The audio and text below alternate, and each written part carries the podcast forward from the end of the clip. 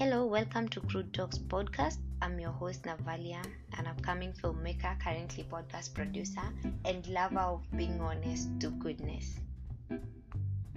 I've been fascinated by today's changes on us as human beings and society, on how we live our day to day lives for quite some time. The pandemic, politics, crime, etc. I'll talk to myself, reflect, and feel so bad that no much attention is paid to the things that are going on in the real world.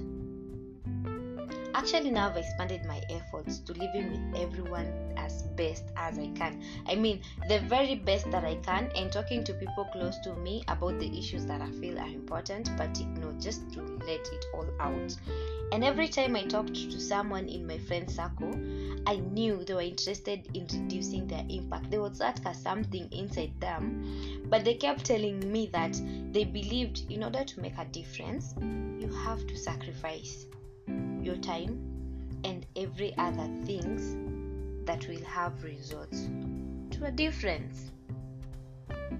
It was during a really insightful conversation with my sister the other day that I realized sharing the journey, the little things that are encountered on the daily basis would provide a realistic day to day overview just for you to see what and how it's like to be in this changing world of today. I mean, we all have our different ways to survive, and we all know, we all know personally, you know, the means that you use to get through a day, right? For that, I decided to set myself a date, work on a list of potential ideas, and a podcast name. So, here I am presenting you my first podcast episode. I am really excited to announce I'll be releasing this podcast once a week and I'll be sharing experience of living in all aspects of life. This podcast is aimed in learning and improving ourselves and our society in general, one step at a time.